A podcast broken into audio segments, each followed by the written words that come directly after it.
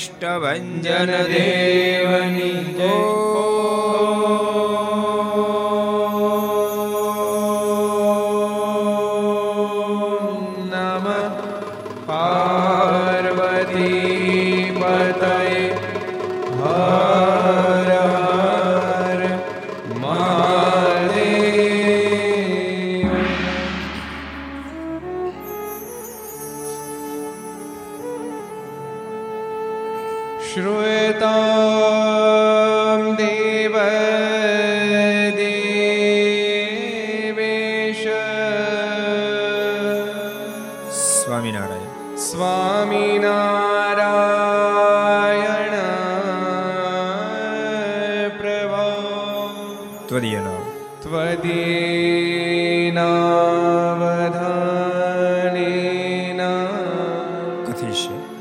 થઈ છે શુભાર શ્રૂયતામ શ્રૂયતામ દેવદે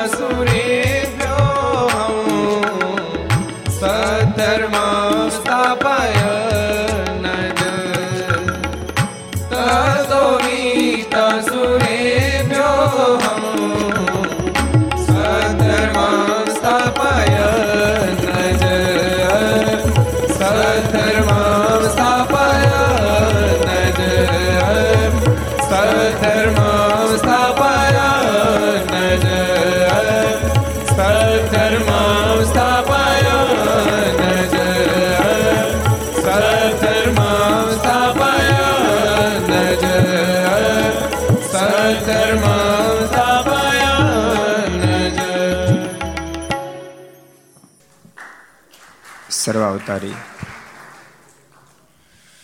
ઈષ્ટદેવ ભગવાન સ્વામિનારાયણ મહાપ્રભુની પૂર્ણ કૃપાથી તીર્થધામ સરદાર નિજ મંદિરમાં બિરાજતા ભગવાન સ્વામિનારાયણ ધર્મદેવી ભક્તિ માતા વહાલા વાલા ઘનશ્યામ મહારાજ એની ગોદમાં બેસી વિક્રમ સંવત બે હજાર અઠ્યોતેર મહાસુદી સાતમ સોમવાર તારીખ સાત બે બે હજાર બાવીસ. આજના દિવસે બુરાણપુરની અંદર હરિકૃષ્ણ માર્ગની સ્થાપના થઈ, તેનો પાટોત્સવ. આજથી બસો ને એક વર્ષ પહેલા આખા સંપ્રદાયમાં નિત્ય ઉજવાતો શાકોત્સવ. આજને દિવસે ભગવાન સ્વામિનારાયણે લોયામાં પ્રથમવાર ઉજવ્યો હતો આવા પવિત્ર દિવસે છસો ને તોતેરમી ઘર સભા અંતર્ગત શ્રી હરિચરિત્ર ચિંતામણી, આસ્થા ભજન ચેનલ લક્ષ્ય ચેનલ, સરદાર કથા યુટ્યુબ લક્ષ્ય યુટ્યુબ, કર્તવ્ય યુટ્યુબ ઘર સભા યુટ્યુબ, આસ્થા ભજન યુટ્યુબ વગેરેના માધ્યમથી ઘેરે બેસી ઘર સભાનો લાભ લેતા સર્વભાઈક ભક્તજનો, સભા ઉપસ્થિત, પૂજ્ય કોઠારી સ્વામી, પૂજ્ય આનંદ સ્વામી પૂજ્ય બ્રહ્મસ્વામી વગેરે બ્રહ્મનિષ્ઠ સંતો, પાર્ષદો ભગવાન ખૂબ જ વાલા ભક્તો, બધાને ખૂબ હેતથી જાજા કરી. જય સ્વામિનારાયણ, જય શ્રી કૃષ્ણ, જય શ્યારામ, જય હિન્દ, જય ભારત. કેમ છો? ગઈકાલે આપણે વડોદરાના આંગણે ત્યાં હરિનગરના આંગણે આપણું ભવ્ય જે શિખરબદ્ધ માર્બલનું મંદિર બન્યું છે. એના છોગાનમાં બેસી ગઈકાલે આપણે છસો ને બોતેરમી ઘરસભા કરી હતી. ખૂબ બધા સંતો પણ પધાર્યા હતા. નિમિત્ત હતું આપણું મુખ્ય મંદિર વડોદરામાં વાડી મંદિર, જ્યાં પ્રસાદીના લક્ષ્મીનારાયણ દેવી ભગવાન શ્રી હરિએ વડતાલથી આપ્યા છે. અમને સામને ઢાલવાળી. વડતાલના લક્ષ્મીનારાયણ દેવીએ વડોદરા મંદિરમાં બિરાજે છે ને વડોદરા લક્ષ્મીનારાયણ દેવી વડતાલમાં બિરાજે છે. એ મંદિરનો ગોપાળાનંદ સ્વામી પ્રવેશ દ્વાર, મુક્તાનંદ સ્વામી પ્રવેશ દ્વાર બે મોટા ગેટો બન્યા હતા. એનું આજે ઉદ્ઘાટન હતું. એટલે ઉદ્ઘાટન પ્રસંગે આજે વડોદરા જવાનું થયું હતું. આવતીકાલે પરમ પૂજ્ય મહારાજશ્રી પણ વડોદરા પધારવાના. સદગુરુ ગોપાળાન સ્વામી વડોદરામાં રહી અદ્ભુત ભગવાન શ્રી હરિનો હજારો આત્મા નિશ્ચય કરારનો અદ્ભુત પ્રતાપ જણાવ્યો. એ સ્વામીજી આસન એને આખું ચાંદીથી મઢ્યું એનું આવતીકાલે ઓપનિંગ છે પરમ પૂજ્ય મહારાષ્ટ્રીનાથે જો કે આવતીકાલે ગોપાળન સ્વામી આ ધરતી પર પ્રગટ્યા, એટલે સ્વામીનો પ્રાગટ્ય દિવસ પણ છે. આપણે પણ અનુષ્ઠાન પીઠની અંદર ભગવાનના ભક્તો આવજો લાભ લેવા. સાંજે સાડા પાંચ, છ વાગે સરસ ઉત્સવ પણ.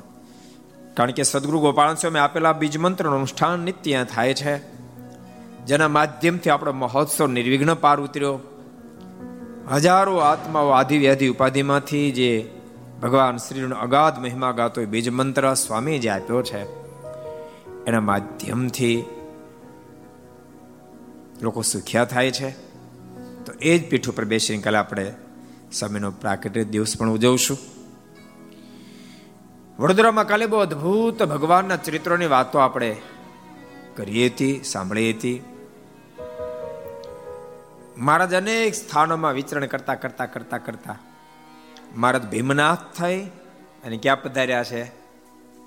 કોણ કે છો પ્રશાંત કહી દો પોલારપુર મહારાજ પધાર્યા છે.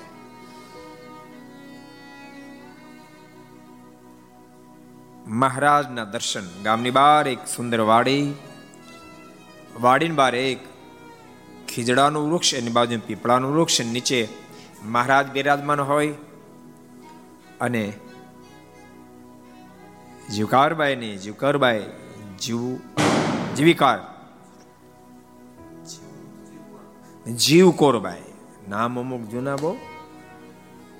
જીવકોરબાઈની દ્રષ્ટિ મહારાજના પર પડી અને ખૂબ હેત થયો એના પતિને કહ્યું છે કે આજે આપણી માડીનું શ્રાદ્ધ, માડીનું કારજ પૂર્ણ થયું છે. બીજા બધા ઘણા બધાને જમાડ્યા પણ એવા વર્ણે આવ્યા. જો તો ખરા એને જમાડીએ ને. તો માડીનો બેડો પાર થઈ જાય. એટલે મહારાજને બોલાવીને પ્રેમથી સુખડી આપી છે. મારા સુખડીનો સ્વીકાર કર્યો. શાલિગ્રામને અર્પણ કરીને મારા સુખડી જમ્યા છે. પાણી પણ પીધું. પણ મહારાજે પાણી પીને બાજુનું એટલે કુવામાં થોડું પાણી રેડી અને પરસેદીનો કૂવો કર્યો, એને વિહાલાજી મારા પોતાની કલમે કંડાર્યા છે. પછી બાકી પ્રસાદીનું પાણી નાખ્યું તે કૂપમાં કૃપાણી. સબ ગાયો. પછી બાકી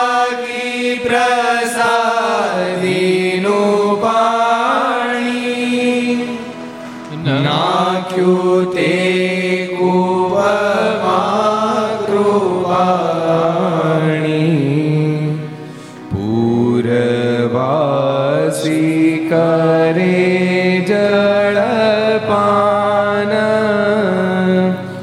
થાય નિર્મળ બુદ્ધિ નિદાન થાય નિર્મળ બુદ્ધિ નિદાન મહારાજે સુખડી એનો સ્વીકાર કર્યો પાણી પીધું પણ ખરું પણ બધું ન પી ગયા થોડું પાણી વધાર્યું અને વધેલું પાણી પછી બાકી પ્રસાદીનું પાણી નાખ્યું તે કૂપમાં કૃપાણી શું કામ કોમ નાખ્યું? તો કૃપા કરી. શું કૃપા? પૂરવાસી કરે જળપાન. એક કૃપા આ કુવાનું પાણી ગામના લોકો પીવે છે. આખું પાણીનું પ્રસાદીનું કરી દઉં. થાય નિર્મળ બુદ્ધિ નિદાન. એ પાણી પીવાથી ગામના લોકોની બુદ્ધિ પણ નિર્મળ થઈ જાય. અને કેવી નિર્મળ થઈ છે? ગામમાં કેટલો સત્સંગ થયો? અઢાર ફેરી મહારાજ પોલારપુર પધાર્યા. બોલો. હેલાજી મહારાજ, બહુ એક અદ્ભુત વાત લખી અહીંયા. તે કુવાને પ્રસાદીનો જાણી, મહિમા મોટો મન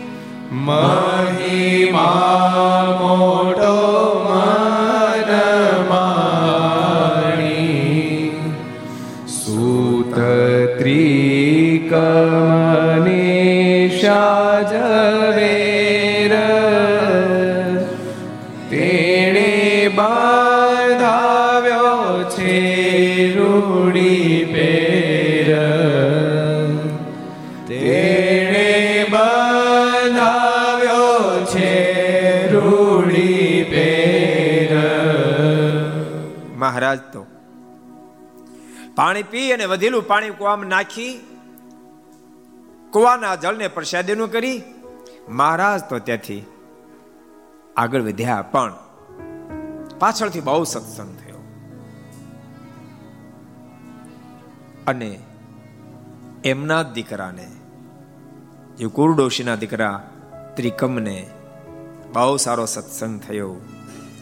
ગામમાં ઘણા બધાને સત્સંગ થયો. અમીર શેઠ ઝવેરને, ઝવેર શેઠને પણ સારો સત્સંગ થયો. બંને ખર્ચો કરી આ કુવો મહાપ્રસાદે છે માનીને કુવાનો બંધાયો છે ને અદ્યપી આજે આપણે કુવા આપણને દર્શન આપે છે. મહારાજ જોઈને હેત બહુ થયું હતું, જીવકુરબાઈને. એમણે એના પતિને વિનંતી કરી હતી કે તમે આપણી માળીનું આજ કારજ પૂર્ણ થયું છે, એની સુખડી વધીએ, વર્ણિને આપો, એ વર્ણિ જમશે. તો આપણી માળીનું કલ્યાણ થશે પણ મારના દર્શન કર્યા તે મારની મૂર્તિ હૃદયમાં ઉતરી ગઈ છે. માર તો સુખડી લઈને અને ત્યાં બેઠા હતા બારે. પણ જીવકુર ડોશીના મનમાં અખંડ મૂર્તિ દેખાવા માંડી મનમાં થયું, આ તો કાંઈ ભૂત પ્લેત લાગે છે. આ મને વળગ્યું જાતું નથી, ભૂલાતું નથી. અને બાપ એ મૂર્તિ એવી અદભુત હતી, ભૂલી પણ ભૂલાય નહીં. જેથી કરીને તો એને વિરહમાં રોઈ રોઈ હજારો સંતોએ દિવસો, મહિનાઓ, વર્ષો કાઢ્યા છે. એવી મૂર્તિ અદ્ભુત છે. તમે જો હજુ તો આપણે પ્રતિષ્ઠા થઈ. આજ કઈ તારીખ છે? સાત, હજી બે મહિના થયા. હજી બે મહિના પાંચ દાડા બાકી છે. તો કેટલાય લોકો રાજકોટના આજુબાજુના પાંચ પાંચ, સાત સાત, દસ દસ ફેરી દર્શન આવી ગયા બોલો. એ બે, પાંચ દાડા થાય ને તેમ હાલો, સરદાર, દર્શન કરી આવીએ. ભગવાન સ્વામિનારાયણની અદ્ભુત મૂર્તિ એના દર્શન કરી આવીએ. કેવું સ્વરૂપ છે? ચિત્તને પરાણે ખેંચી લે હાલો, દર્શન કરી આવીએ. એમ બાલુડા ઘનશ્યામ આ એ ઘનશ્યામની મૂર્તિ તો. હા જો એમ લાગે હમણાં કૂદીને ખોળામાં બેસી જાય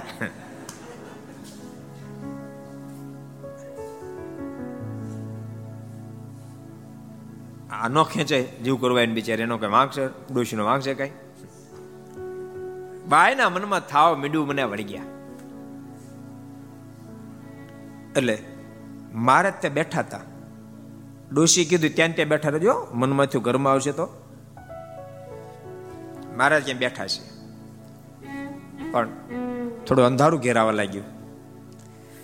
મહારાજ ઊભા થઈ, એની વાડીની અંદર તુલસી કહેરો હતો. ત્યાં આવીને મહારાજ બેઠી, બેસી ગયા. જીકો ડોસી કીધું, અહીં કેમ બેઠા? તો કે, બહાર તો કૂતરા બહુ ભય ભય કરે છે કે. ભય ભયમાં ખબર પડે? ભસે છે બહુ.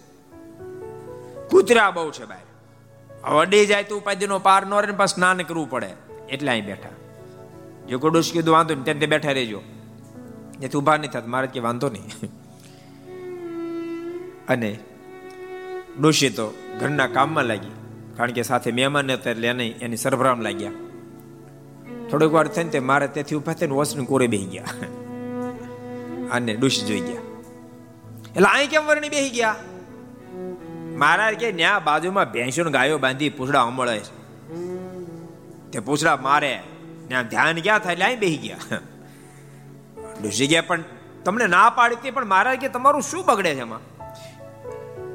જીકો ડોશીના પતિ જેઠો ભાઈ એ કે બેહવા દે ને તું કામ ના પાડી જો તું ખરી છો. વરણી ક્યાં બિચારા કઈ માગે છે? જીકો ડોશી કીધું કે, માગતા તો વાંધો નહીં, મારા બેઠા. આ બાજુ. મેં મને બધાને જમાડી દીધા. પછી હુંવાણી કરવા બેઠા. હુંવાણીમાં ખબર પડે? હુંવાણી કરવી એટલે? હુંવાણી કરવી એટલે હું? કોઠારી હુંવાણી કરવી એટલે હું? હે? ગપ્પા મારવા એના હુંવાણ નીલકંઠ, હુંવાણી કરવી એટલે હું? હે? હોલા મારો વાહ.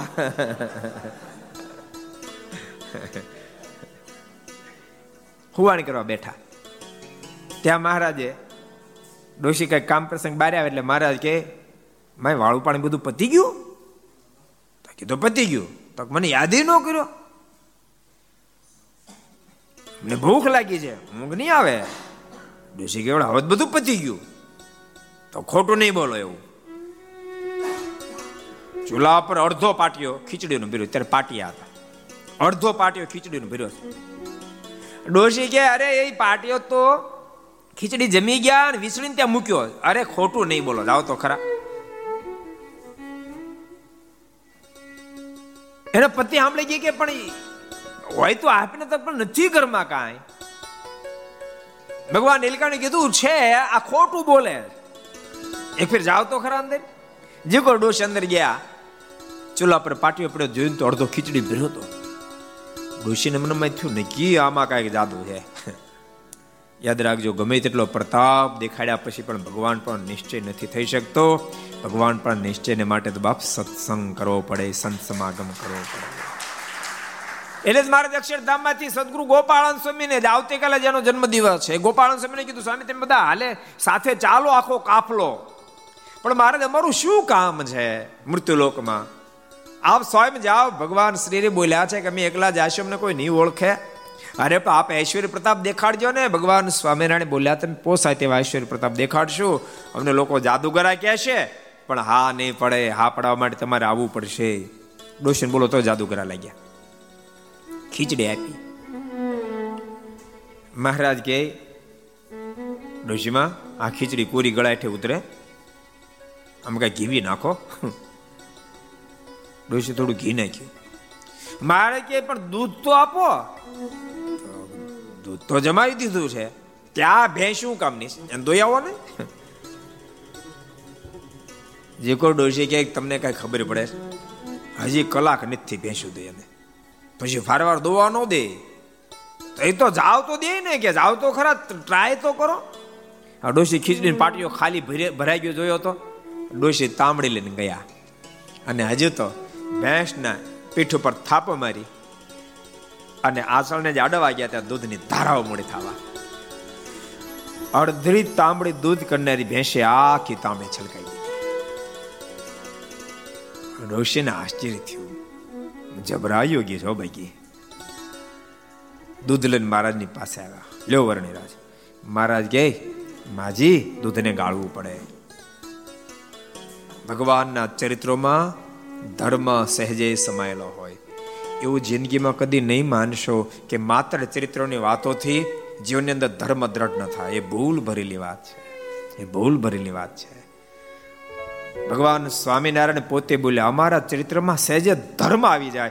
એટલા માટે અમારા પ્રાગટ્ય થયેલી અમારા તિરોધાન સુધીના ચરિત્રો, જે હેતુ માટે મેં ચરિત્રો કર્યા, એના માધ્યમથી જ ભગવાન શ્રી હરિકે પાછળથી સંપ્રદાયની પુષ્ટિ થાય છે. કેટલા વચનામત મેં કીધું છે? કોણ કે છે? કોણ કે છે? કેટલા વચનામત મેં કીધું છે? જબ ભગત કયો? કેટલા મધ્યના અઠાવનમાં વચનામૃતમાં ભગવાન સ્વામિનારાયણ બોલ્યા છે. સહેજે ચરિત્રમાં ધર્મ આવી જાય. એવું ક્યારે વિચારવું પણ નહીં કે એકલા ચરિત્રથી ધર્મનું નિર્માણ ન થાય. ચરિત્રથી બધું જ થઈ જાય. ભગવાન સ્વામિનારાયણે પણ મધ્યના પાંત્રીસમાં વચનામ મોક્ષની વાત જ્યારે બતાવી ત્યારે ભગવાન શ્રી બોલે અમારા ચરિત્રો અમારું નામ રટન. બાંધેલી આજ્ઞા અને અમારી ઉપાસના એના માધ્યમથી જેવાત્મા ભવસાગરમાંથી તરી જાય છે. ચરિત્રમાં સહેજ ધર્મ આવી જાય. મહારાજ કે, દૂધને ગાળીને આપો. કારણ કે પેલી ડોશીમાં કહ્યું કે આમાં કશું નથી, તો કશું નથી. ભેંસ દોતા, ગાય દોતા. એમાંથી રૂવાટની અંદર પડી જાય દૂધમાં. અને પીવામાં આવે તો માંસ ભક્ષણનો દોષ લાગે છે. માટે એને ગાળીને આપો. જેટલા ઘર સભામાં બધાને કહું છું, ભગવાનના ભક્તો, દૂધને ગાળીને વાપરજો. પાણીને પણ ગાળીને વાપરજો. ઘી, તેલને ગાળીને વાપરજો. કપડાથી ગાળજો. સુતરાઓ કપડાથી ગાળજો. પેલા ગરણથની પ્લાસ્ટિકના એમાં દૂધ, ઘી અને તેલ એકવાર ગાળ્યા પછી અનગળ ગણાતું નથી. કારણ કે એમાં કાંઈક પડી ગયું હોય તો જ ગાળવાનું છે. એ હેતુ માટે ગાળવાનું છે. એટલે અણગળ નથી ગણાતું. સિવાય કે અંદર કાંઈક જીવાત પડી જાય એ મરી જાય તો ફરીને ગાળવું પડે. પાણીને બાર બાર કલાકે ગાળવું પડે. ત્યાગીને છ કલાક ગાળવાનો વિધિ ભગવાન શ્રી હરિએ બતાવ્યો ભાષ્યમાં. થોડીક સમય હોય ને એટલે. એટલે તેલ, ઘી, દૂધ, પાણી જેટલા ઘર સભા સાંભળતા ગાળીને વાપરજો. ખાલી સાંભળવાથી પતશે નહીં કામ એ પ્રમાણે કરવું પડશે. માજીએ દૂધ આપ્યું છે. ભગવાન શ્રી હરિ ખીચડીની સાથે દૂધને જીમ્યા છે. ડોશીને ભગવાન શ્રી હરિમાં હેત બહુ થયું છે. એક બાજુ એમ થયા આ વર્ણી અખંડ દેખાય છે, પણ બીજી બાજુ વર્ણીને છોડવાનું મન થતું નથી. આ બાજુ બધા જ્યારે નિદ્રાધીન બન્યા ત્યારે ભગવાન નીલકંઠ ઉઠીને ત્યાંથી ચાલતા થયા. પછી તો સાથે સાથે પોલારપુરનો પ્રસંગ કહી દો. વાતને વર્ષો વીતી ગયા. સંતો એ ગામમાં ગયા. ફરીને ભગવાન શ્રી હરિજી પધાર્યા, પણ સંતો પધાર્યા. એના અવલંબને કરી ગામમાં સત્સંગ થયો. ડોશીમન પણ સત્સંગ થયો. સંતોએ આ પડાવી દીધી. ધરતી પર ભગવાનનું પ્રાગટ્ય થયું છે. સ્વામીના નામથી પ્રસિદ્ધિને પામ્યા છે. એની ઉપાસના કરવા માત્રથી જીવાત્માની મુક્તિ થાય છે. વિના સાધુને હજારો લોકોને સમાધિઓ કરાવે છે. હજારો લોકોને પોતપોતાના ઈષ્ટ સ્વરૂપના દર્શન આપે છે. એનો શરણાગત બને શરીરને જ્યારે છોડે ને ત્યારે સ્વયં પોતે તેડવા માટે પધારે છે. આ ધરતી પર પરમાત્મા મહાપુરુષો અનેક ફેરી પધારે છે. મહાપુરુષના ચરણમાં એક કે બે ચિહ્ન હોય. ભગવાનના અવતારો, અંશાવતાર કલા અવતાર વગેરે આવે એના ચરણમાં ચાર કે આઠ ચિહ્ન હોય અને સ્વયં પોતે પૂર્ણ પુરુષોત્તમ પધારે ત્યારે એના ચરણામાં સોળ ચિહ્ન હોય. અમારા ઈષ્ટદેવ ભગવાન સ્વામિનારાયણના ચરણામાં સોળ ચિહ્ન છે. એ સંતોની વાતો સાંભળીને પુલારપુરમાં અનેક લોકોને સત્સંગ થયેલો. એમાં મહારાજે લોયાનો શાકોત્સવ કર્યો. આજનો દિવસ, આજે શાકોત્સવ કર્યો બસો એક વર્ષ પહેલા. આજને દિવસે જીવ કોરડોશી સંઘની સાથે લોયામાં પધાર્યા. આજે જ પધાર્યા, બોલો. કેદી પધાર્યા? આજે જ પધાર્યા. કેટલા વર્ષ થયા? દોઢસો? બસો? તારી, તારું કોઈ એક જ. બસો ને એક વર્ષ પૂરું કારણ કે અઠ્યોતેર હાલે છે. સત્યોતેર. બસો ને એક વર્ષ પૂર્ણ થયા. સત્યોતેર સત્યોતેર બે પૂરા થાય. ગણિતમાં તો ઠાકોરજીની કૃપા જમી બસો ને એક વર્ષ. પૂર્વે આજને દિવસે લોયામ પધાર્યા. અને મારા ઓલી લીલા સાંભળેલી અને મારે કાંઈ કહેવું નથી. પણ મારા શાક કર્યું પીરશું પછી સભા ભરીને બેઠા હતા. અને જીવકોડ ઋષિમાં પણ સભામાં બેઠા હતા. વરને સામે સામે જોઈ રહ્યા. પહેલી વાર દર્શન થયા, વરણી ને વેશે થયા પછી. સામે સામે જોઈ રહ્યા. મારે સામે જોઈ એટલે ડોશીમાં મોઢું ફેરવી નાખે. વળી મહારાજ બીજી બાજુ એટલે વળી પાછા મારની સામે જોવે. આ માર દસ ફેરી થયું એટલે મહારાજ પ્રશ્ન કર્યો, માજી, કે ઓળખાણ ઓળખાણ પડે છે? માજેના મોઢામાં શબ્દ નીકળ્યા વાપલ્યા ક્યાંક જોયા હોય એવું લાગે છે, પણ યાદ નથી આવતું. મહારાજ કે ભૂલી ગયા. મહારાજને પણ યાદ તો આવવું જોઈએ ને, મહારાજ, કે ખબર છે તમને? ઓટેથી તુલસીને ક્યારે આવ્યા હતા તુલસીને ક્યારેથી કોરે બેઠા હતા. અને માગીને ખીચડી જમ્યા હતા દૂધ જમ્યા હતા. અરે બાપલિયા એ તમે હતા? મારા કે બીજું કોણ હોય? અરે અભાગણીએ, તમને કેટલું, કેટલી બધી ના પાડી. કેવા બધા શબ્દો કીધા અરે રે અભાગણી, હું એવી ને એવી રહી. મારે કે અભાગણી ને સદભાગણી? માજી, અમે તમારા હાથની ખીચડી જમ્યા. તમારા હાથનું દૂધ અમે જમ્યા. એ પુણ્ય પ્રતાપે તમને મારો પૂર્ણ નિશ્ચય થયો એમ આજથી બસો વર્ષ પહેલા મહારાજે પોતાનું સ્વપ્ન પૂર્ણ નિશ્ચય કરાવ્યો હતો. ભગવાન શ્રી હરિ પોલારપુરથી આગળ વધ્યા છે. આધારણ સ્વામી હરિચરિત્ર સાગરની અંદર મહારાજ ત્યાંથી આગળ વધે છે, એ અદભુત ગાથા લખે છે. ઈહતે પટુઆગે પથ જાય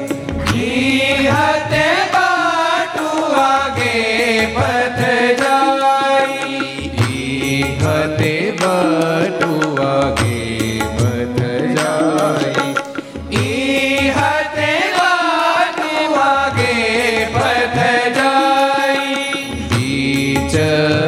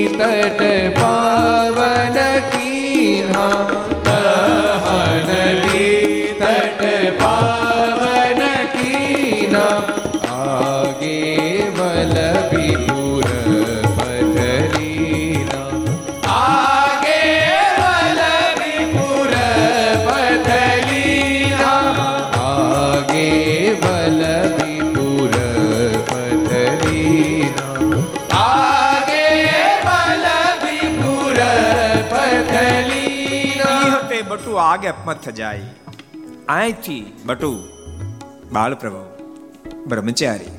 બટુ બ્રહ્મચારી. આગળ વધ્યા ક્યાં ગયા? બીચ બરવાળા રાત બીતાઈ. મહારાજ બરવાળા પધાર્યા છે. એક ડેરી છે ડેરી મહારાજ રાત રોકાયા છે. એટલા મુમુક્ષને મહારાજના દર્શન થયા છે. ભગવાન નીલકંઠને જોઈને બધા બહુ રાજી થયા છે. પરસ્પર ચર્ચાઓ કરવા લાગ્યા હો આવા આપણે બધાયના ચિત્તની વૃત્તિને ખેંચનારા વર્ણી એના મા બાપ એને રજા કેમ આપી છે આમ તો જલ્દી કોઈ મા બાપ રજા આપતા જ નથી. કેવા છે? ઘણા ત્યાગીઓ, ધ્યાનીઓ, જ્ઞાનીઓ, યોગીઓ જોયા, પણ આના જેવા કોઈ જોયા નથી. કે જોઈએ હોવા જોઈએ ને તો એની જેવા એક જ છે. એની જેવું બીજું કોઈ છે? અબજો બ્રહ્માંડમાં ક્યાંય નથી. મહારાજ કે અમારી જેવા અમે એક જ છીએ. અમારી રૂપમાં કોઈને આપી ન હગાય. મારે કે અમારા ગંધ જેવો કોઈનો ગંધ નથી, અમારા રૂપ જેવું કોઈનું રૂપ નથી. અમારી આંખ જેવી કોઈની આંખ નથી. અમારી હાલ જેવી કોઈની હાલ નથી. એ મહારાજ વચનામતમાં કીધું, ગોતોજી, કોઈને જડશે? કેટલા વચનામતમાં કીધું છે? કોણ કે છે? ઋષિ તું તારે કેવું છે? કહી દે લે ત્યારે. પંચાળાના ચોથા વચનામૃતમાં ભગવાન સ્વામિનારાયણ બોલ્યા છે. બહુ અદભુત બોલ્યા છે મારે. બધાને ખૂબ આશ્ચર્ય થયું. મહારાજ બરવાળાથી આગળ વધતા હરિલમૃતમાં વિહાલ્યાજમાં એમ કહે છે કે કુંડળ સામે દ્રષ્ટિ કરી, પણ મહારાજ એ બાજુ ગયા નથી, સીધા આગળ વધી વલભીપુર પધાર્યા છે. અને આધાર સમય લખે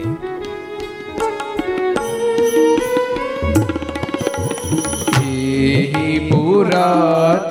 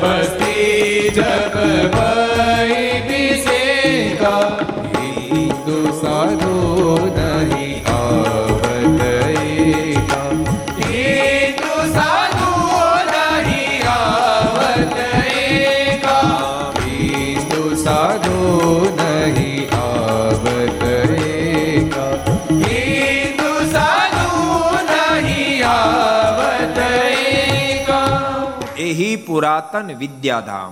આ છોટી કાશી વિદ્વાનોની નગરી સમાન આ વલભીપુર હતું. હું તો પ્રતીત રાજ્ય સુનામ. બહુ મોટું ત્યાં ભાવનગરની પ્રથમ એ રાજધાની હતી. બૌદ્ધ બસ્તી જબ ભય બિસેકા હિન્દુ સાધુની આવત એકા. પણ બૌદ્ધ ધર્મનો ખૂબ જ્યારે ફેલાવો થયો, આખી નગરી બૌદ્ધની જ્યારે બની ગઈ. સાધુ, હિન્દુ ધર્મનો કોઈ સાધુ આવતો નહીં હતો. ભગવાનના ભક્તો, મારી તમને ટકોર છે. યાદ રાખજો, હિન્દુ ધર્મને જાળવવા માટે આપણે પૂર્વજોએ ઓછો દાખલો નથી કર્યો. એક સમય એવો આવ્યો હતો, આખું ભારત વર્ષ બહુથી બની ચૂક્યું હતું. મહદંશ બધા બહુથી બની ચૂક્યા હતા. અને મોટા મોટા રાજીઓ પણ કન્વિન્સ થયા હતા. એ વખતે કુમારીલ ભટ્ટ એના મનમાં બહુ દુઃખ થયું, કરે રે. ભગવાનની વાણી સમાન વેદ સ્થાપિત, આ ધર્મ નષ્ટ થઈ જશે? અને હિન્દુ ધર્મ નષ્ટ થાય તો હજારો લાખોની મુક્તિ પણ ખીનવાઈ જાય. પોતે બહુ વિદ્વાન હતા. બહુ જગ્યાએ શાસ્ત્રાર્થ કર્યા. સાબિત કર્યું કે હિન્દુ ધર્મ વૈદિક છે અને સનાતન છે. મુક્તિ કરતલ છે.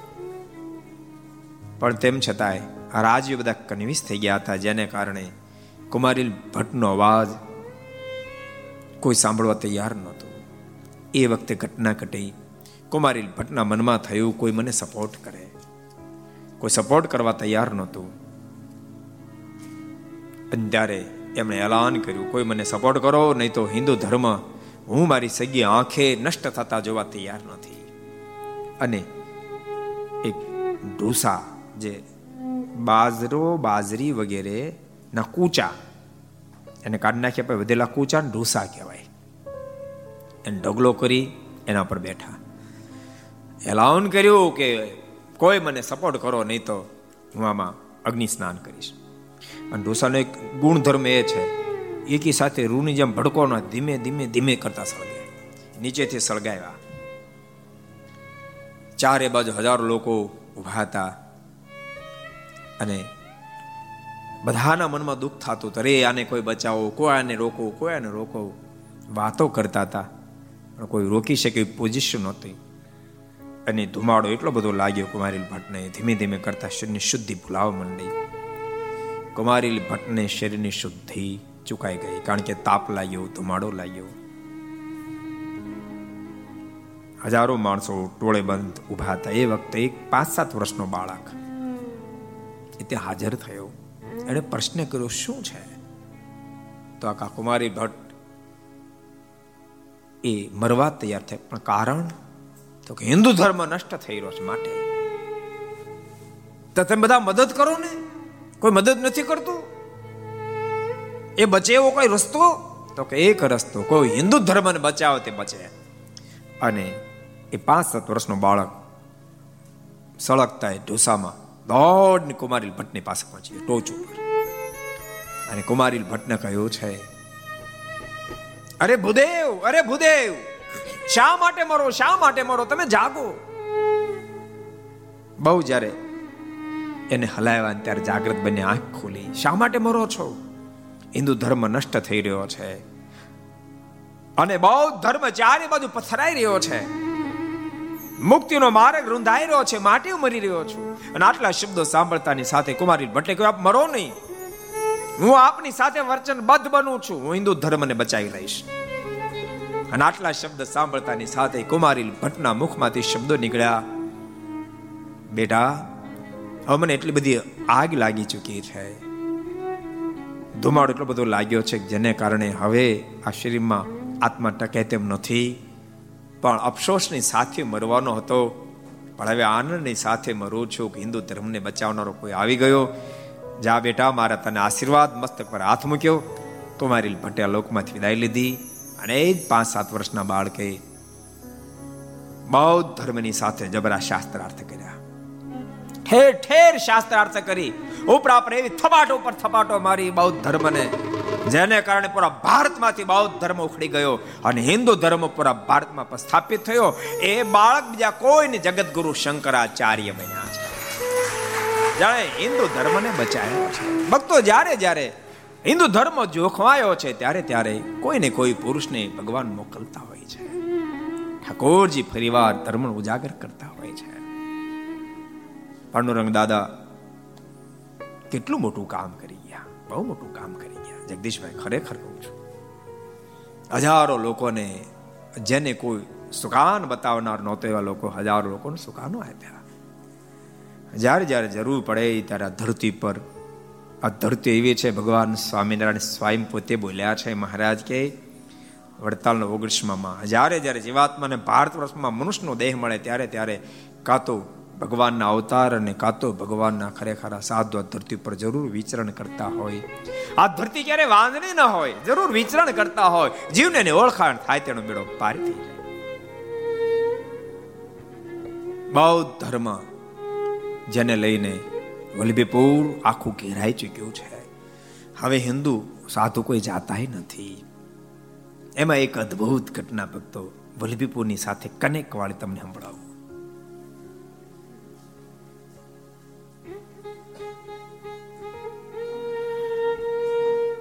ધુંધુલી નાથનો પ્રસંગ. ધુંધુલી નાથ જેમણે વલ્લભીપુરને શાપ આપી રટન સો પટન આખું વલ્લભીપુરનો નાશ કરી નાખેલો. ઘટના એવી ઘટેલી અને મૂળ નામ તો ધૂંધો હતો. ધૂંધો. બહુ તામસી મગજનો માણસ પણ, સાધુ સંતોની ખૂબ સેવા કરે. અને પછી નાથ પંથમાં એમણે દીક્ષા લીધી. એનું નામ ધુંધુલી નાથ રાખ્યું. બહુ જબરી સાધના કરી.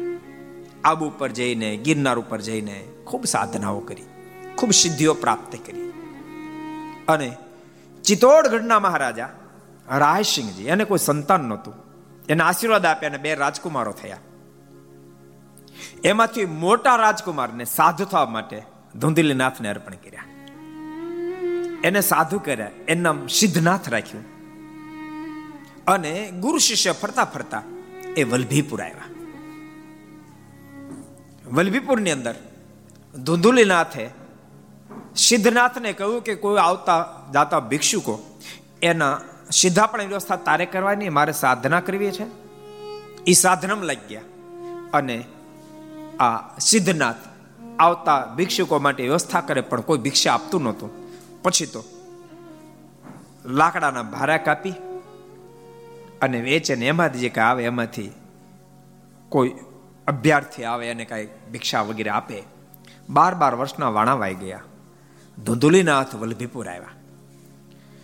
પણ સિદ્ધનાથ હાવ સુકો લકડી ગળી ગયેલો. એને જોઈને કહ્યું કે, બેટા, તને શું થયું? કેમ સાવ ડૂકી ગયો? માથામાં જીવાત પડેલી. એટલે એને બધી વાત કરી અહીંયા કોઈ વલ્લભીપુરમાં ભિક્ષા આપતું નથી. જેને કારણે મારે લાકડાના ભારા વેચી અને બધું ગુજરાન કરવું પડે છે. એ કુંભારની નારી છે એ એ બિચારી ગરીબ છે, તેમ છતાં એની પાસે જાઓ તો એ થોડું ઘણું કંઈક આપે છે. અને કોઈ કે આપતું નથી ને મારા શિષ્યને દિશા થઈ. આ વિચાર આવતાની સાથે ધુંધુલીમલ એકદમ ક્રોધાયમાન બન્યા. એના હાથમાં ભિક્ષા પાત્ર હતું. ધુંધીલી મલે સિદ્ધનાથને કીધું, તું જા વલભીપુરમાં. પેલી કુંભાર નારીને કહી દે કે વલ્લભીપુર છોડી દે. અને એ પણ કહે છે ફરીને છોડ્યા પછી વલ્લભીપુરની સામું ન સિદ્ધનાથ સિદ્ધનાથે કહે અને ડોશીને તેથી વિદાય આપી. સિદ્ધનાથ પાછા આવ્યો ગુરુદેવ. એ ડોશીએ વલ્લભીપુરમાંથી વિદાય લીધી. એ જ વખતે ધૂંધીમલે ક્રોધાયમાન બની અને ભિક્ષાનું પાત્ર ઊંધું વાળ્યું. એટલે આખું વલભીપુર રટન સો પટન થઈ ગયું. પણ ઓલી કુંભારની જે ડોશીમાં એ જતા હતા, એના મનમાં ભયંકર અવાજ થયો એટલે એને પાછું વળ જોયું એટલે એ પણ, ત્યાં ત્યાં શિલારૂપ બની ગયા. પછી તો ધૂંધીલી મલને પણ બહુ જ પ્રસાતાપ થયો કરે રે. અમે શું કર્યું એમ? ભારે પ્રસાતાપ થયો. દુઃખી બની, એણે વલ્લભીપુરનો ત્યાગ કર્યો. અને જુનાગઢ જિલ્લામાં ઉમેણ નદીને કિનારે એણે જબરી સાધના કરી પાછી. અને એક નગર વસાયું. એ નામ ઉપરથી નગર વસ્યું માટે નામ ધુંધુસર પડ્યું છે. આજે પણ ધુંધુસરની અંદર એનો આશ્રમ જેણે સિદ્ધ સ્થિતિ પ્રાપ્ત કરી સ્થાન પણ છે. અમે ત્યાં જઈ આવ્યા છીએ. આ બાજુ શિષ્ય સિદ્ધનાથ જ્યારે એ રટનસો પટાન થયેલી નગરી નિરખવા માટે આવ્યો કરે રે, મેં ગુરુદેવને વાત ન કરી તો સારું તો એને પણ બહુ દુઃખ થતું હતું. પણ એ રટનસો પટન થયેલી વલ્લભીપુરને નિરખતો હતો. એ વખતે એક નારી, એક યુવાન ત્યાં ફરતા દેખાયા. એટલે સિદ્ધનાથે એને પ્રશ્ન કર્યો, તમે કોણ છો? એટલે નારીએ કહ્યું, આ રાજની મહારાણી હતી. આ મારા રાજકુમાર છે. રાજ એનું નામ છે. પણ રીસામણા થી હું મારા પિયર ગઈ હતી. અને અહીંયા આવી તો આ તો બધું રટન સો પટન થઈ ગયું. બહુ દુઃખી થઈ. રડી પડ્યા. મહારાણીને રડતા જોતા સિદ્ધનાથે કહ્યું, આપ રડો નહીં. સિદ્ધનાથે ફરીવાર વલ્લભીપુરનું સર્જન કર્યું. ભગવાન નીલકંઠ વલ્લભીપુર પધાર્યા છે. મહારાજા કહાની બધી સાંભળી. મારને બહુ દુઃખ થયું. ભગવાન નીલકંઠને બહુ દુઃખ કરે રે આટલી બધી સાધના કર્યા પછી પોતાનો સ્વભાવ પર કંટ્રોલ નહીં. થોડા ઘણાની ભૂલ ને પરિણામે આખા નગરને રણસો પટન કરી નાખે. આટલી તાકાત પ્રાપ્ત કર્યા પછી તમોગુણ રજોગુણમાંથી બહાર ન નીકળી શક્યા. ભગવાન નીલકંઠે વલ્ભીપુરમાં નિર્ણય કર્યો, મારે એવા સાધુ નિર્માણ કરવા છે. કોઈ એના પર ગમે તેટલો ઉપદ્રવ કરે, તેમ છતાં એની સાધુતા એનો ત્યાગ ન કરે. કોઈનું ખરાબ થયો સંકલ્પ ન કરે, એવા મારે સાધુ નિર્માણ કરવા છે. એમ ભગવાન સ્વામિનારાયણે વલ્ભીપુરમાંથી સંકલ્પ કર્યો છે. વલ્ભીપુર નગરીમાં સંકલ્પ કર્યો. એટલે શિક્ષાપત્રી પણ ભગવાન સ્વામિનારાયણ આદેશ આપ્યો ગાલી દાનમ તાડનમ ચ. હે પરમહંસો, તમે દેશાંતરમાં ફરતા હો, કોઈ તમને ગાળ દે? આટલું જ નહીં, કોઈ તમને માર મારે. તેમ છતાં સમય તમે ગાળ નહીં દેશો અને માર નહીં મારશો. કોઈ તમારો અપમાન કરે તમે સામે અપમાન નહીં કરશો. ઉપરાંત, જેણે તમારો અપમાન કર્યું હોય જેણે તમને ગાળ દીધી હોય, જેણે તમને માર માર્યો હોય, એની કોરનો તમે સંકલ્પ કરજો ચિંતની હિતમ ચતઈ એનું હે ઠાકોર, તમે હિત કરજો, આવો સંકલ્પ કરશે. અને એટલા માટે તો ભગવાન શ્રી હરિ દેશાંતરમાં સંતન મોકલતા ને ત્યારે પાસે બેસાડી બેસાડી ઉપદેશ આપતા. હે પરમાંસો કંઠી કદાપી ખળયાવી તો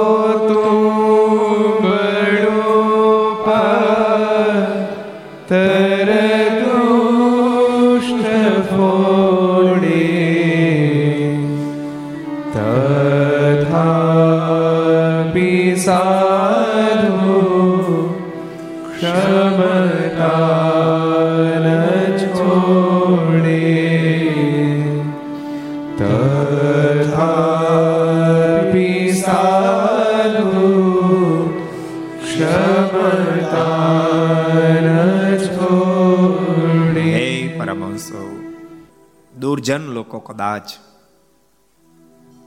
તમને ઉપદ્રવ કરી તમારી કંઠીઓને તોડી નાખે, કંઠી કદાપી ખળ આવી તોડે, લડે ન સાધુ કદી તેની જોડે. પણ પરમહંસો, એની સાથે તમે લડશો નહીં. જો તુંબડું પતર દુષ્ટ ફોડે એ તમારા તુંબડાને ફોડી નાખે પત્તરને ફોડી નાખે, તથાપી સાધુ ક્ષમતા ન છોડે. તેમ છતાં, હે પરમહંસો, તમે તમારી સાધુતાનો ત્યાગ નહીં કરશો. કોઈનું ખરાબ થયો સંકલ્પ સુદ્ધા નહીં કરશો. અદ્ભુત ઉપદેશ આપ્યો છે. કારણ કે, ભક્તો, યાદ રાખજો, તમે દાખલો કરી અને જે સાધના ભેળી કરીએ છે તમે કોઈને શાપ આપો એટલે સાધનું ફળ તમારું નાશ થઈ જાય ધુંધલી મલે પણ જ્યાં વલ્લભીપુરને રટનસો પટન કર્યું, એટલી વારમાં એની બાર બાર વર્ષની સાધનાઓ જે હતી એ બધી જીરો થઈ ગઈ છે. માટે ભગવાનના ભક્તો ધોધીમલની વાતની સાથે આપણે જીવનને મેળવતા જઈએ. પરિવારમાં પણ શાંતિ જોતી હોય. ક્યારેય પણ યાદ રાખે ક્યારેય પણ. દીકરાને વહુથી ભૂલ થાય તો સાસુ વહુ એને જિંદગીમાં શાપ ના આપે, શાપ ના આપે. બાળક સમજી, એને ક્ષમા કરે. ક્રોધ સાચું કહો, બીજા ત્રીજા શત્રુઓ તો પરિવારમાં સંઘર્ષનું કારણ છે, પણ મહદઅંશે ક્રોધ સંઘર્ષનું કારણ બને. કારણ ક્રોધને આધીન બને પછી માણસને જીભને કાબુ ન રહે. જેમ બ્રેક ફેલ થઈ જાય પછી ગાડી કાબુ ન રહે, રે? બ્રેક ફેલ થયા પછી ગાડી કાબુમાં ન રહે. એમ માણસના જીવનમાં સંયમ ફેલ થયા પછી માણસની વાણી કાબુમાં ન રહે. શું એ બોલે? અને ખુદને ખબર ન હોય. ક્રોધને આધીન બની બે ફામ બોલવા માંડે. દીકરો હોય તો મા બાપને ગાળે હોફડાવા માંડે. મા બાપ હોય તો છોકરા સાથે ગમે તેવો વ્યવહાર કરવા માંડે. સસરા હોય તો દીકરાને વહુને ગાળો ઠપકારે, નહીં તો છોકરાને વહુ એટલે પોતાની દીકરી થઈ. એને બે ફામ ગાળો દે. ગાળો દેવાનું તેનું સ્થાન નથી, એનું આશીર્વાદ આપવાનું સ્થાન છે. પણ એ કાબુ ગુમાવી દે પછી આશીર્વાદને બદલે ગાળો ઠપકારે. અને ક્રોધને લઈને ઘરમાં બધી સંપત્તિ હોય, પણ તેમ છતાંય સુખ બધું આરામ થઈ જાય. માટે ભગવાન સ્વામિનારાયણ વચનામતમાં કીધું, એક દૃષ્ટાંત આપ્યું, મહારાજ કે યોગી છે, તપસ્વી છે, પણ ક્રોધી છે, એથી કરીને અમને એમાં હેત થતું નથી. ક્રોધ તો મારા ત્યાં બહુ ભયંકર છે. મારા આશ્રિતે ક્રોધ કરવો જ નહીં. ખોટો ખોટો ક્રોધ ન કરો. ત્યાં સુધી ભગવાન સ્વામિનારાયણ કીધું, બોલો. ખોટો ખોટો ક્રોધે ન કરો. મહારાજ કે સદ કરડે પણ ફૂફાડા મારે. તો બીક લાગે કે ન લાગે? ગામમાં હાવજ આવી, ડણકું બોલાવે, કોઈને ખાઈ ન જાય. પણ બીક તો લાગે ને. એ બે દ્રષ્ટાંત મારે જાય કેટલા વચનામત મારી પાસે કોણ કહે છે? આલોજી કોણ કહે છે? કેટલા વચનામત છે? જન્મંગલ ભગત કહો લોયાના પહેલા વચનામૃતમાં ભગવાન સ્વામિનારાયણ વાત કરી છે. માટે ભગવાનના ભક્તો ખૂબ સાવધાન રહેવું. ભગવાન શ્રી હરિ બહુ અદ્ભુત ઉપદેશ આપી આપણને અને વલ્લભીપુરથી મહારાજ આગળ વધી રહ્યા છે. એક હનુમાનજી નારી ડેરી છે અને ત્યાં મહારાજ બિરાજમાન થયા છે. અને ભક્તો પ્રસાદી ડેરી વલ્લભીપુરમાં આજ તો ખૂબ સારો સત્સંગ થયો છે. એ પ્રસાદી ડેરી જે હતી ત્યાં. બહુ સરસ. મંદિર પથ્થરનું. વલ્લભીપુરના ભક્તો અને આપણે સાથે મળી અને નિર્માણ કરાવ્યું છે. સરસ મંદિર હનુમાનજીનું ત્યાં જે ઊભું છે. ભગવાન શ્રી વલ્લભીપુરથી આગળ વધી શિહોર શહેરમાં આવ્યા છે. જ્યાં પણ આપણે બહુ ભવ્ય મંદિર બનાવ્યું છે. સત્સંગ આગળ વધતા. મારે ત્યાં બ્રહ્મકુંડ છે. બ્રહ્મકુંડે સ્નાન કરવા ગયા, પણ પુરુષો અને સ્ત્રીઓ મર્યાદા છોડીને સ્નાન કરી રહ્યા હતા. મારે ગમ્યું નહીં. ભગવાનના ભક્તો મર્યાદા છે ને એ જ માનવતા છે. પશુને મર્યાદા ન હોય, માણસને મર્યાદા હોવી જ જોઈએ. બોલવામાં, ખાવામાં, પીવામાં, જોવામાં, બધે માણસને મર્યાદા હોવી જોઈએ. મર્યાદા ઉક્ત જેનું જીવન એને માણા કહેવાય. મર્યાદા છોડ દે માણા કેમ કેવો કહો? મહારાજ બ્રહ્મકુંડમાં સ્નાન ને કર્યું. થોડે દૂર ગોમતી કુંડ હતો. ત્યાં મહારાજે સ્નાન કર્યું. વેલેજમાં લખ્યું છે. સ્નાન સંધ્યા કરી તે સ્થાન. ગયા પૂર્વ દિશે ભગવાન. સ્નાન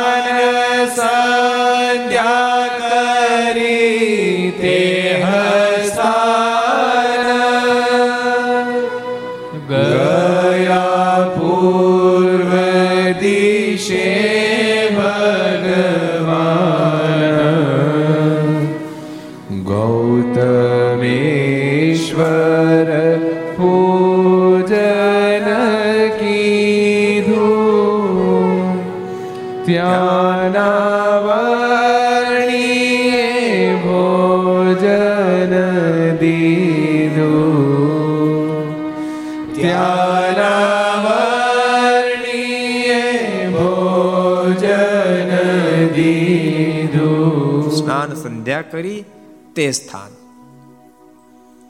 ગમતેશ્વર કુંડમાં મહારાજ સ્નાન કર્યું છે. ત્યાંથી પૂર્વ દિશામાં ગયા. ગૌતમેશ્વર મહાદેવનું મહારાજ પૂજન કર્યું. ત્યાંના પૂજારી બહુ ભાવુક હતા, બહુ મુમુક્ષ હતા. મહારાજમાં ખૂબ જ હિત થયું.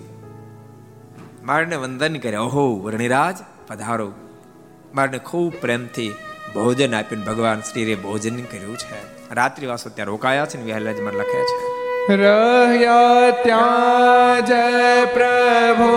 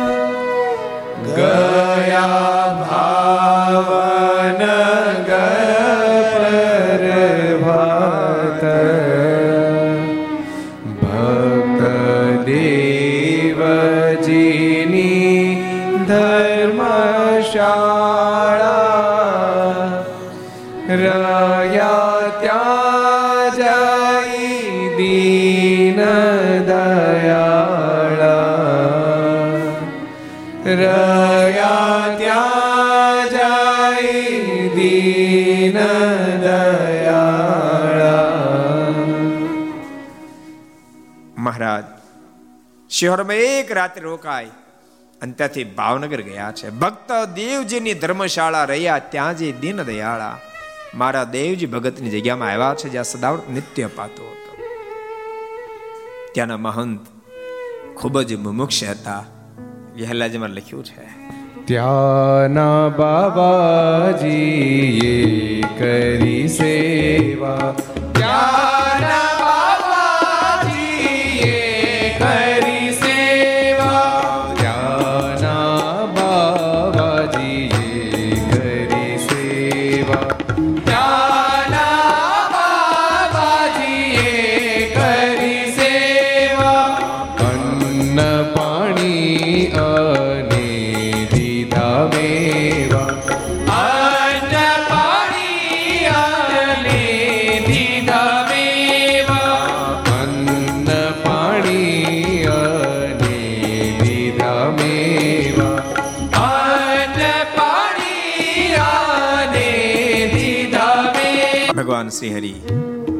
ભાવનગર પધાર્યા છે.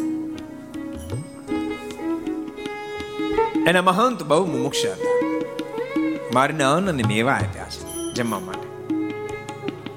વહેલાજમાં આગળ લખે દીધો બાબાજીને ઉપદેશ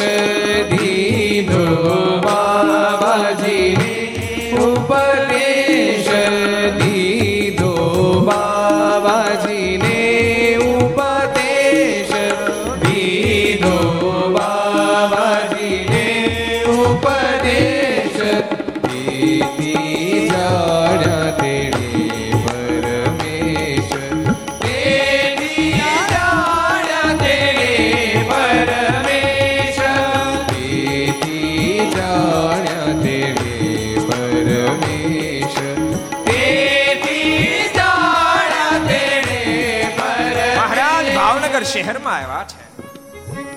દેવજી ભગતની જગ્યા મહારાજ પધાર્યા છે, એના મહંત બહુ જ મુમુક્ષ છે. ભગવાન નીલકંઠને પ્રેમથી બોલાવ્યા છે, અન્ન પાણીને મેવા દીધા છે. ભગવાન શ્રી એને મુમુક્ષ જાણી દીધો, બાવાજીનો ઉપદેશ તેથી જાણ્યા તેણે પરમેશ. મારે એવો અદ્ભુત ઉપદેશ આપ્યો. ઉપદેશની અંદર મારની જ્ઞાનની ઊંચાઈ ઊંડાણ જોતા. મહંત પણ વિદ્વાન હતા. ઓળખી ગયા, ઓહો, આ માણસ નથી. આ સંત પરમેશ્વર. છે મહંતજી હાથ ચડ્યા છે વિહલ્લાજમાં લખે છે. ભાવે તો વિનંતી કરી ઘણી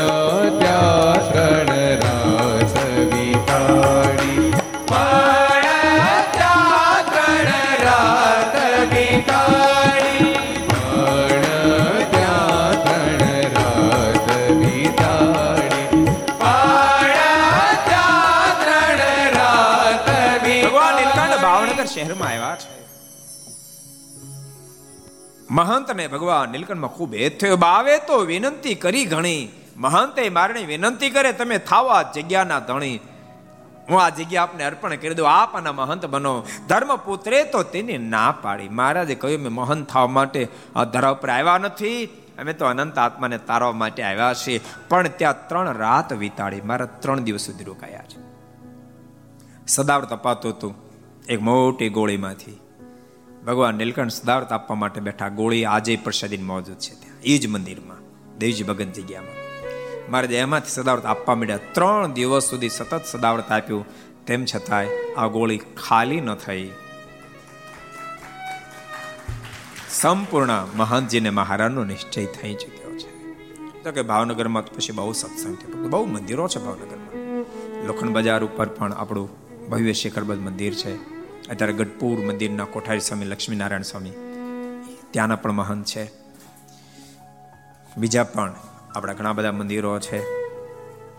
પણ ભગવાન શ્રી હરિને અહીં એક વાર નથી ગયા, ઘણી ફેરી ગયા એટલે બહુ ભવ્ય મંદિર નિર્માણ કરાવવું છે એટલા માટે ભક્તો આજથી સાત આઠ વર્ષ પહેલાં ભાવનગરની અંદર એન્ટ્રી કરતા એક કિલોમીટર અંદર તમે જાઓ માર્કેટિંગ યાર્ડની બરાબર સામે. અત્યારે બહુ જ ભવ્ય છ એકર જમીન ઉપર શિખરબદ્ધ મંદિર, સરદાર મંદિરના માધ્યમથી નિર્માણ થઈ રહ્યું છે. એટલું મોટું મંદિર છે. સંપ્રદાયનું મોટા મોટું મંદિર છે. સંપ્રદાય આખાનું બે ગાદી મોટા મોટું મંદિર છે. આ બે માળ થઈ ગયા પુરામાં. અહીં ભવ્ય એક્ઝિબિશન પણ થશે. છ એકર જમીન હાઈવે ટચ તમે ભાવનગરમાં એન્ટ્રી બધાને દર્શન થાય. એટલે કોઈ પણ ભક્તો જ્યારે એ તમે નજીક જાઓ ત્યારે ખબર કેટલું મોટું છે. તમને આશ્ચર્ય થશે, ગુજરાતમાં આવડો પથ્થર આજ પહેલા આવ્યો નથી. ચોત્રીસ ચોત્રીસ ફૂટ લાંબામાં પથ્થરના બિંબ છે, વચ્ચે કોઈ થાંભલો જ નથી. ચોત્રીસ ચોત્રીસ ફૂટ લાંબા. આ છે ને, આ વીસ ફૂટ છે. આ થાંભલો વીસ ફૂટ છે. ચોત્રીસ ફૂટ લાંબા. એટલે ઓલા થાંભલાથી આ થાંભલો પછી ચાર ફૂટ.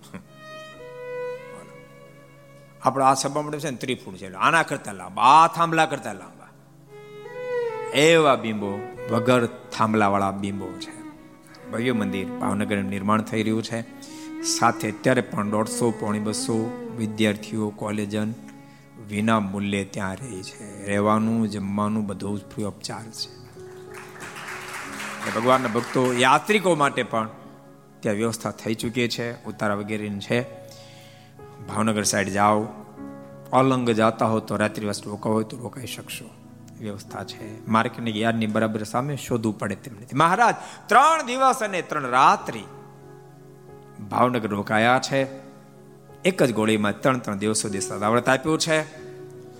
મહારાજે ભાવનગરમાં બીજી અનેક લીલાઓ જે કરી છે એ કથન આપણે આવતીકાલે શ્રવણ કરશું.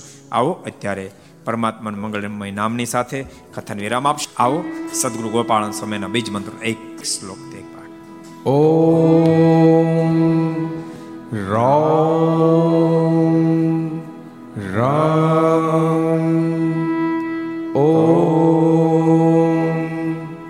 શ્રી ઠામ રે પત્રે પત્રે દેવાના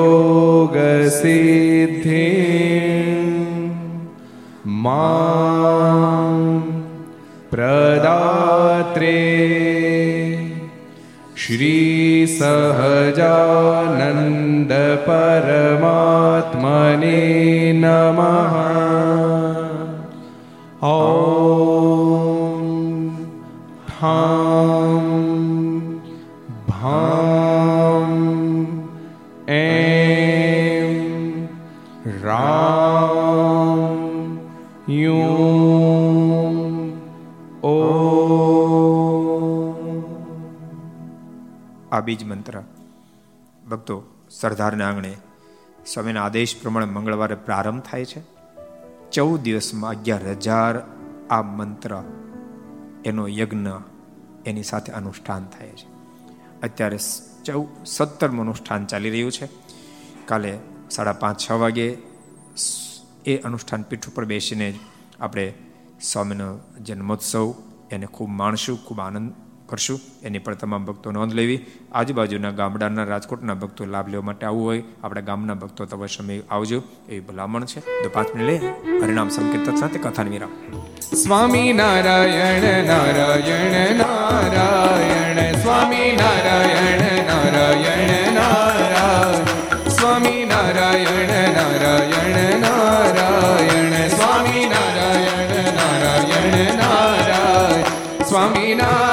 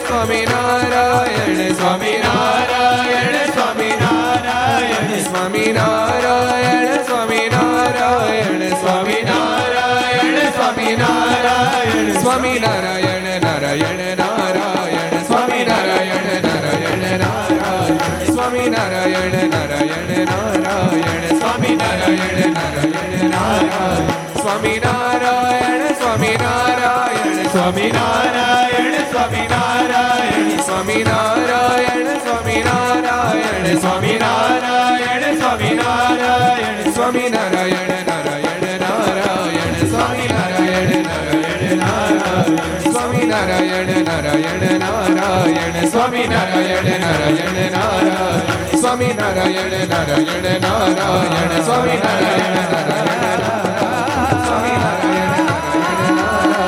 સ્વામી નારાયણ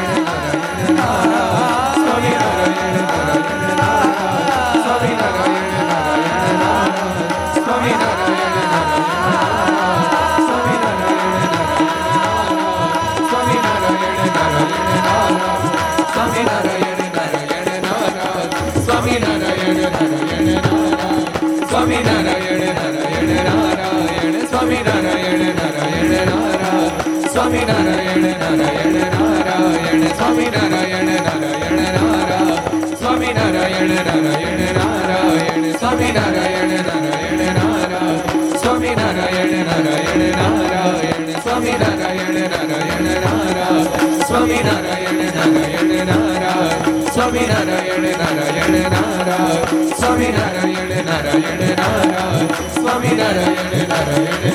નારાયણ સ્વામી નારાયણ નારાયણ નારાયણ. સ્વામી નારાયણ નારાયણ નારાયણ. સ્વામી નારાયણ નારાયણ નારાયણ. સ્વામી નારાયણ નારાયણ નારાયણ. સ્વામી નારાયણ નારાયણ નારાયણ. સ્વામી નારાયણ નારાયણ નારાયણ. સ્વામી નારાયણ નારાયણ નારાયણ. સ્વામી નારાયણ નારાયણ નારાયણ. સ્વામી નારાયણ નારાયણ નારાયણ સ્વામી નારાયણ નારાયણ નારાયણ સ્વામી નારાયણ નારાયણ નારાયણ સ્વામી નારાયણ નારાયણ નારાયણ સ્વામી નારાયણ નારાયણ નારાયણ સ્વામી નારાયણ નારાયણ નારાયણ સ્વામી નારાયણ નારાયણ નારાયણ સ્વામી નારાયણ નારાયણ નારાયણ